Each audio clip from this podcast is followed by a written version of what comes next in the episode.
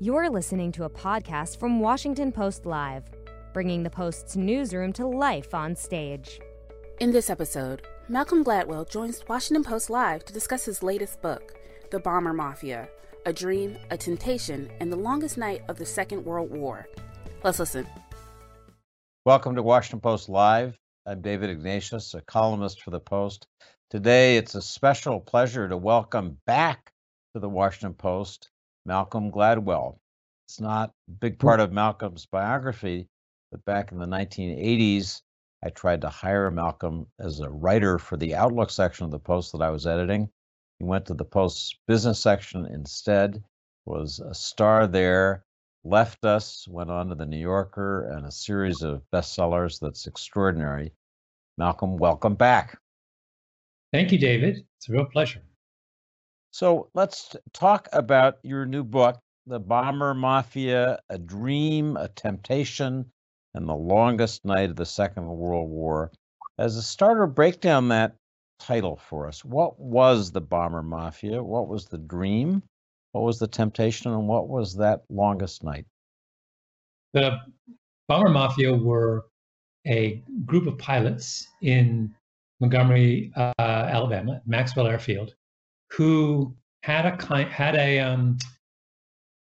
dream of reinventing warfare. We thought that they could take the new kinds of bombers that were being built in the late 1930s and combine them with technology that allowed them to drop bombs with precision, and they could render every other part of the modern military obsolete. And so that was the dream in the subtitle. The temptation was when that dream proved more difficult to realize than they had imagined, they were tempted. They were tempted by an alternate way of bombing the enemy. And the longest night of the Second World War, one of the longest nights of the Second War, I mean, I imagine there were many long nights, but I was interested in one in particular, which was the firebombing of Tokyo on March 9th, 1945, which was the kind of end result of the conflict between this dream and this temptation.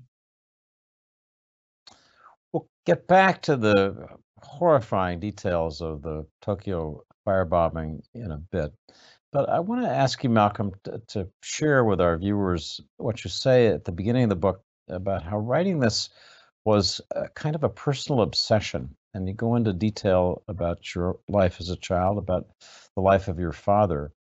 Tell us about that. Yeah, my father, who was English, grew up in Kent during the war. He was a small child during the war.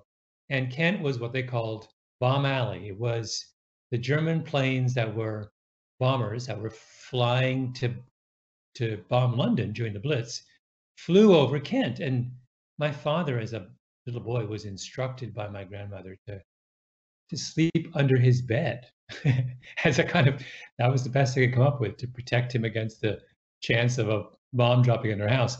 In fact, a bomb did drop in the backyard of my grandparents' house, which was just about the most exciting thing that ever happened to my father. So he, you know, I grew up hearing these stories about the sensation, what it meant like as a child for my dad to be in harm's way, you know, in the middle of the, he wasn't caught up in the Blitz in London, which was a very more serious matter, but, you know, he was 30 miles away from London and heard planes every night. And I just thought, I mean, as a kid, I just thought that was unbelievably exciting and exotic thing to have happened in your childhood. I mean, I was growing up in maybe the most boring place on earth, rural Southern Ontario in the 70s. And here I had a father who, you know, had German bombers flying overhead and dropping bombs in his backyard. So that, I think that's where the seed was sown. Well, that's certainly an illustration of the imprecision of bombing. I don't know what the Germans were trying to hit when they dropped that in your backyard. Our former colleague at the Post, Tom Ricks, writing about your book in the New York Times, called it a kind of love song to the U.S. Air Force, which is surprising, Tom wrote, because it's the least romantic of our armed services, with leaders who focus on technology, not tradition. I found that over the years in covering the military, the Air Force hungers for the kind of attention that ground forces got, especially during these past years of Iraq and Afghanistan. Give us a sense of what you found about the Air Force culture. You talk about having met with the chief of staff of the Air Force at the time. Give us a sense of what today's Air Force is like. Well, I will say to stay on the personal, they're my people. So when I say that, my father was an engineer. He taught in the engineering department he was a mathematician by training, but he was a civil engineer. He, in fact, a big chunk of the work he did in his academic life was to design the surfaces of airplane fuselages so they could deal with the stresses of going through different temperatures and different air pressures, and the Air Force is of course full of people like that. It's the engineers' service, and there's a lovely thing that I talk about in the book, which I ran across years ago. There was a military analyst at RAND who wrote a book about the three services and their differences, and he has that wonderful passage where he compares the three chapels of the three services at service academies, and of course the Army Chapel at West Point is this kind of Gothic, gray granite, hulking, small windows. It looks like it's been there for 500 years, overlooking the Hudson. The Navy is this kind of magnificent Italianate, burnished brass and marble, and it's everything the Navy is. And the chapel at the Air Force Academy is the most extraordinary thing you've ever seen. It's actually one of the quintessential examples of modern architecture in the United States. It looks like it's from the 22nd century, whereas the Army's look like it's from the 19th century. And the minute I've never been to the Air Force Academy, when I read that passage from that book, I looked up a picture on my phone of the Air Force Academy, and I was like, oh, that's the one I want to belong to. That's where my heart lies. I don't want to, if I had to worship in one of these three chapels, I don't want the Italianate, Beaux-Arts thing in the middle of Annapolis. And I certainly don't want the gray, brooding monolith in West Point. I want the Air Force one. That's cool. So my heart is with the Air. I mean, when I read that comment by Tom Rex, I was like, he's absolutely right. I mean, I fell in love with the Air Force when I was doing this book. So you talked, Malcolm, to a lot of Air Force officers, senior leadership in Washington, and pilots at the Air House, as it's called. So I have a weird question, but it's of the moment. Did any of the pilots talk to you about UFOs, or did you ask them? This is something we're all now suddenly extremely interested in, and I'm curious whether you have any special information for us. I was so consumed with talking about the Second World War that I didn't get it. I was so consumed with the past, I didn't get to the future. If I was doing it today, I mean, you're kidding me. I would absolutely ask about that, but I didn't know. And so I have to ask, what is the Malcolm Gladwell take on UFOs, or UAPs, as the new jargon has it? What do you think? Well, you're talking to someone who believes in ghosts. So to establish a kind of baseline here, I have no difficulty whatsoever with things that are outside of our imagination. So I see no reason, I mean, why wouldn't there be UFOs? I've never been under the illusion that we were alone in the world. Well, I hope there's a future Malcolm Gladwell book in this, or in the way we think about them. So you structure the Bomber Mafia around two personalities and the decision to relieve the first Brigadier General Haywood Hansell and replace him with a second, Major General Curtis LeMay. But it's really about the two approaches to bombing, aerial bombing, that they represented. Hansell was the precision bombing guy. Let's take out the strategic targets. And LeMay was the guy who said, get the job done, and ended up being an area bombing or morale bombing advocate. LeMay often in the history books comes down as kind of a nasty guy. His Cold War role in the 50s is part of that. He comes across in your book as a much more sympathetic character. Interesting, I mean, straightforward, plain spoken, but an interesting guy. To just tell us a little bit about LeMay and about that debate, and describe the two personalities better than I could. So Haywood Hansell is one of the leaders of the Bomber Mafia. So he's part of this group of idealists down in Alabama who have this dream of reinventing war, of bombing with such precision that the wholesale killing of civilians in aerial warfare would no longer be necessary. So he's a kind of, and he is exactly what you would imagine for that role. He is this kind of romantic figure whose favorite book is Don Quixote, who comes from a long line of, comes from an old Southern military family with, a grandfather who fought in the Confederate general, and a great-grandfather or great-great-grandfather who fought in the Revolutionary War. I mean, he's that kind of, he wrote poetry, he sang show tunes to his men as he brought them back from bombing missions. He was a daredevil pilot in the 30s. He's a kind of this sort of handsome, charming, dashing character that we associate with the romance of aviation in those years. LeMay is the opposite. LeMay is a kid from the wrong side of the tracks in Columbus, who is about as ruthless and unsentimental and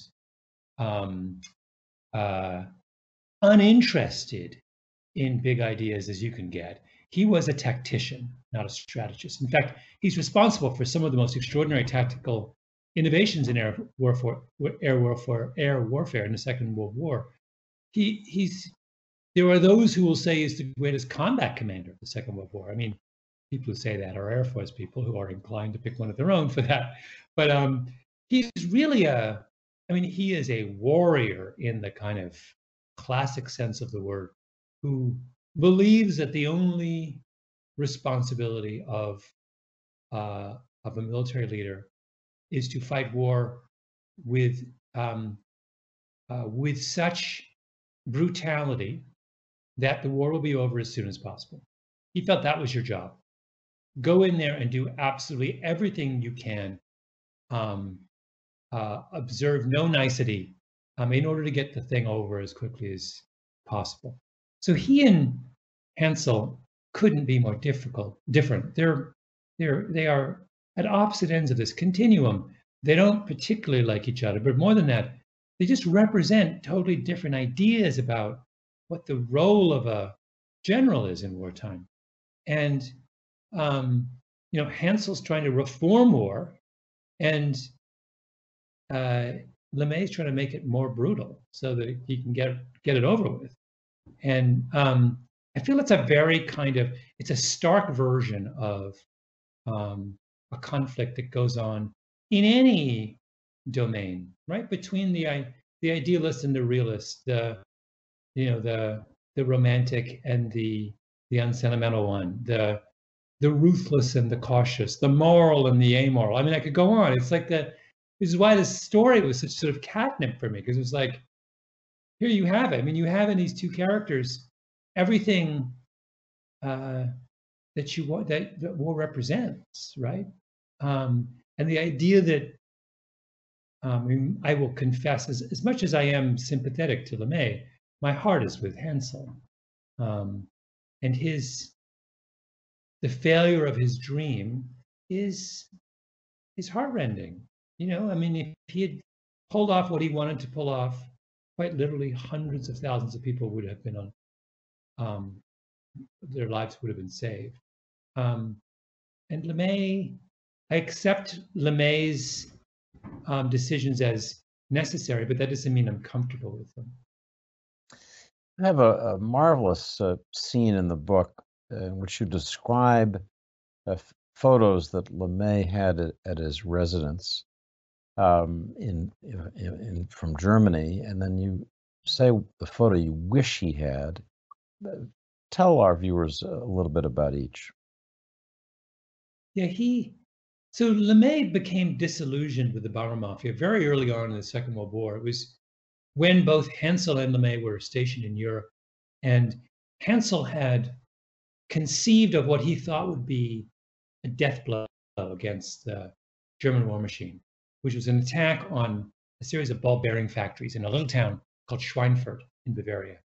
And according to Hansell's theory of strategic bombing, that if you could take out the ball bearing factories, and that was the principal source of ball bearings for the German army, you would make it, excuse me,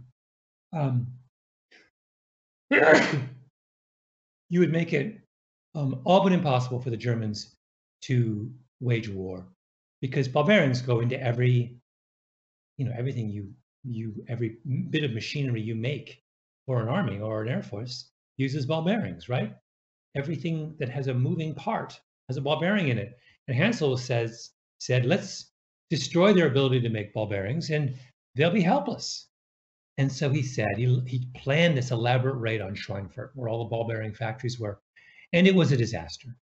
And who was one of the key members in leading that raid was Curtis LeMay. And he witnesses the disaster of LeMay's strategy firsthand. And I think it cements his conviction that what Hansell was doing and the Bomber Mafia were doing were pursuing a hopelessly naive notion about how to wage war. And LeMay lost many men in that attack on Schweinfurt. And he had I described the story of somebody long after LeMay had retired, a junior officer was going to his house to deliver a package, and the doors opened, and he sees in the foyer to LeMay's house a large blown-up picture of the factories they bombed at Schweinfurt, what they used to call strike photos. He wanted to have a living reminder every time he entered his house of what he considered to be the most disastrous raid that he had participated in as an Air Force officer. And I thought that spoke volumes about the man, right? This is the 1970s. I mean, the war's been over for 30 years. This is a man who went on to have one of the most extraordinary careers in the US Air Force of anyone of his generation. And yet, what does he choose to put in a position of honor in his house? Is a picture of his greatest failure, not just his greatest failure, a picture of his adversary's greatest failure, right? It's a man who carried a grudge. Like, I mean, these characters are just like, they're fantastic. And Malcolm, what's the photograph that you wish he had on his wall? Well, he would then go on and refute the logic of the Bomber Mafia and say what we really need to be doing to our enemies is simply bombing everything we can. Instead of pursuing a policy of precision bombing, let's just, in the case of the cities of Japan, he was like, let's just burn the cities down with napalm. And he launches the first of those strikes, what would be 66 strikes over the summer of 1945 against Tokyo on March 9th, 1945, and burns alive about 40 or 50,000 people, and burns down about 16 square miles of Tokyo. And it is an attack, it is one of the most horrific attacks of the war.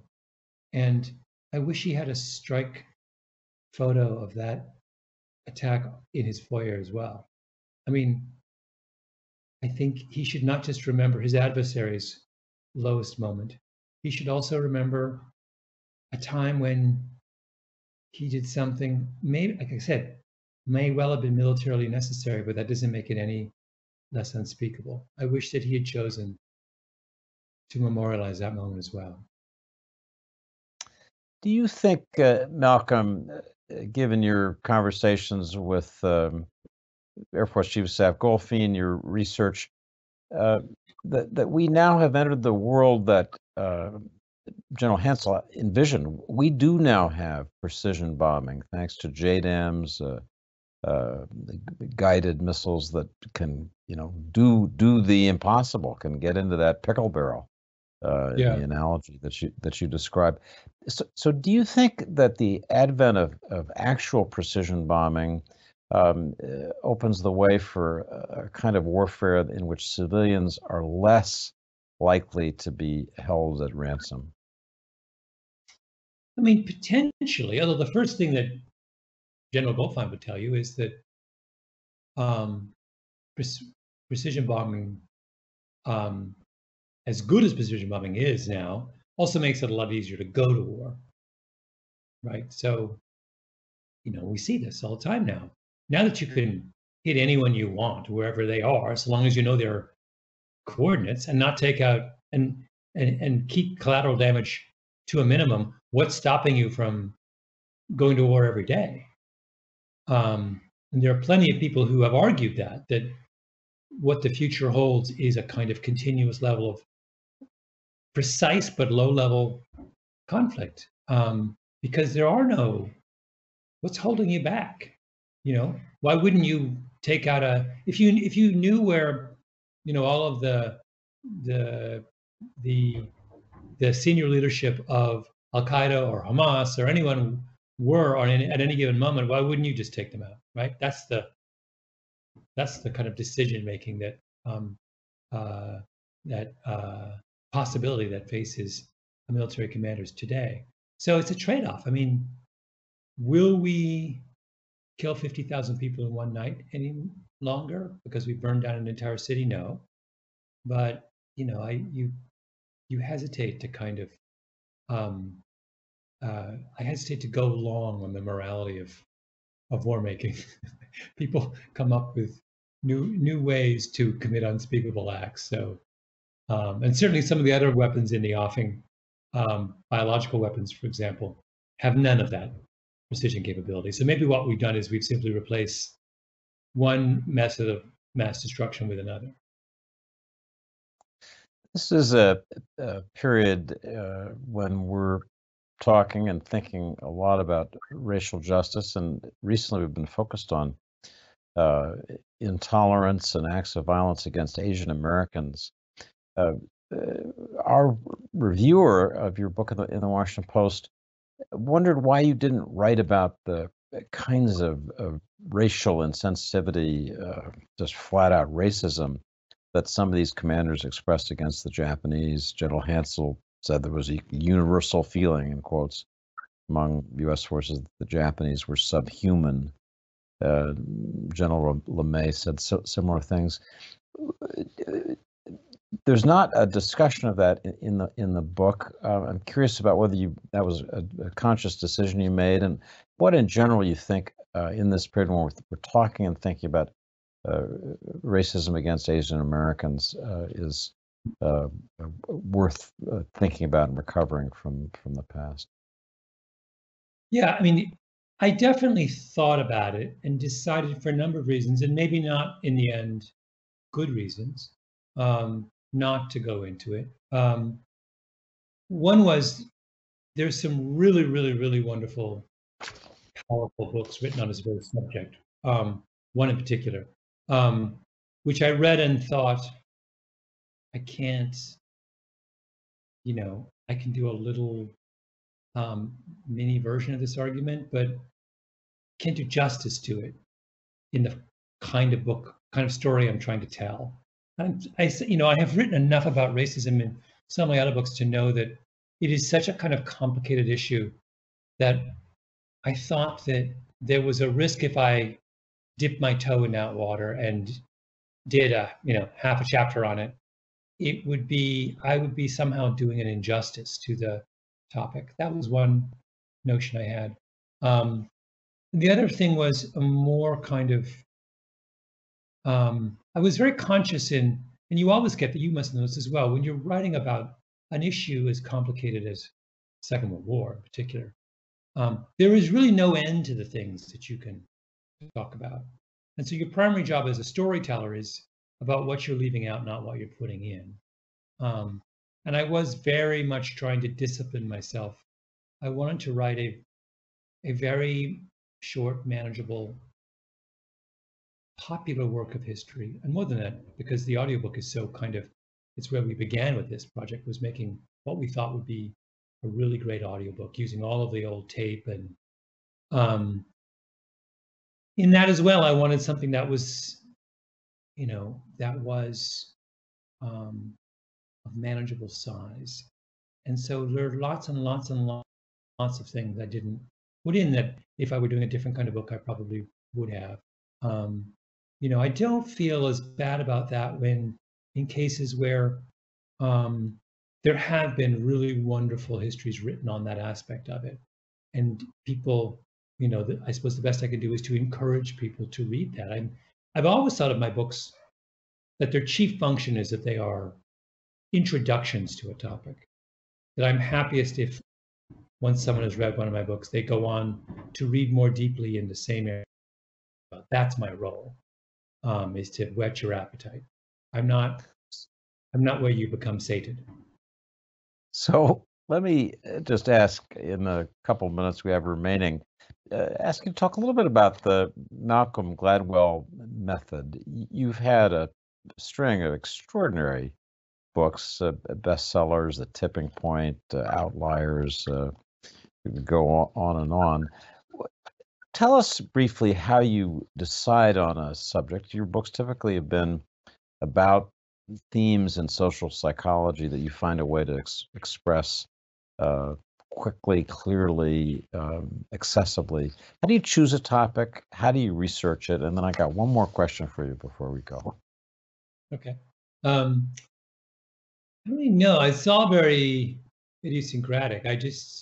It seems to be whatever I'm interested in the moment. You know, I'm a generalist. You know, I'm an old newspaper reporter. So I very much have the ethic that if I apply myself and do some reporting, I should be able to write at least reasonably intelligently about a wide range of topics. Once you're free of the kind of burden of true expertise, you can write interesting things on a wide variety of topics.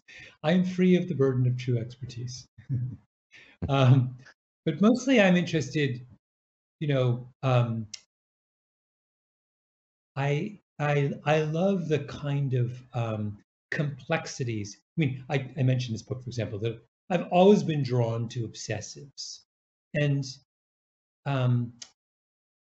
that idea of the conflict between someone's deepest and most powerful motivations and the world around them is something that is of infinite interest to me. And in many of my books, I have kind of returned to that theme about what happens when you have to, when your internal self has to deal with the external world.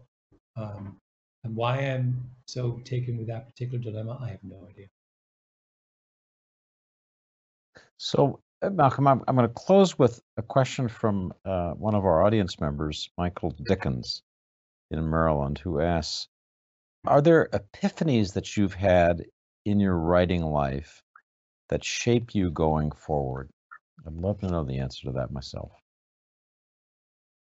Oh, I guess the biggest thing I've found in my writing life is that I have discovered, and not really my own, but the kind of, firsthand, the kind of human capacity for reinvention. I'm always struck as a writer how different my work is today than it was 10 years or 20 or 30 years ago. How I'm interested in different things, how I approach things differently, how I write in a different fashion. I mean, I almost feel like I don't recognize my 25 or 30-year-old self, which is an incredibly, like, fascinating and encouraging thought. And that's kind of spilled over in my life, and that I have kind of, it's changed the way I view others, I think. I no longer have this attitude that people are who they will always be who they are in the moment, you know, in the moment you encounter them. I now have a much healthier sense of the people's capacity to change. Well, that's, wait, David, that's a... Before I say, as the world should know, that I'm an enormous fan of your thrillers. I've read every single one of them, and I am waiting impatiently for the next one, with an emphasis on impatient. Where is it? Come on. Your audience, it's coming. You're very sweet to say that. The conversation is just fascinating. We could go on happily, I think, for another 30 or 50 minutes. But I want to thank Malcolm Gladwell for joining us, for talking about his new book, The Bomber Mafia, which is a marvelous read, an introduction to so many complex thoughts. Malcolm, thanks for joining us. Good. Thank you, David. So at 3 o'clock today, Washington Post Live will be talking to Minnesota Senator Amy Klobuchar, and at 5 o'clock to actress Mila Kunis, director Rodrigo Garcia, and our own Eli Saslow about an extraordinary new movie. Tomorrow, I will be back with Kristalina Georgieva, the managing director of the IMF. So I hope you'll join us tomorrow for that. Thanks for being with us on Washington Post Live. Thanks for listening. To hear more interviews from this series and other Washington Post Live programs, visit us at WashingtonPostLive.com.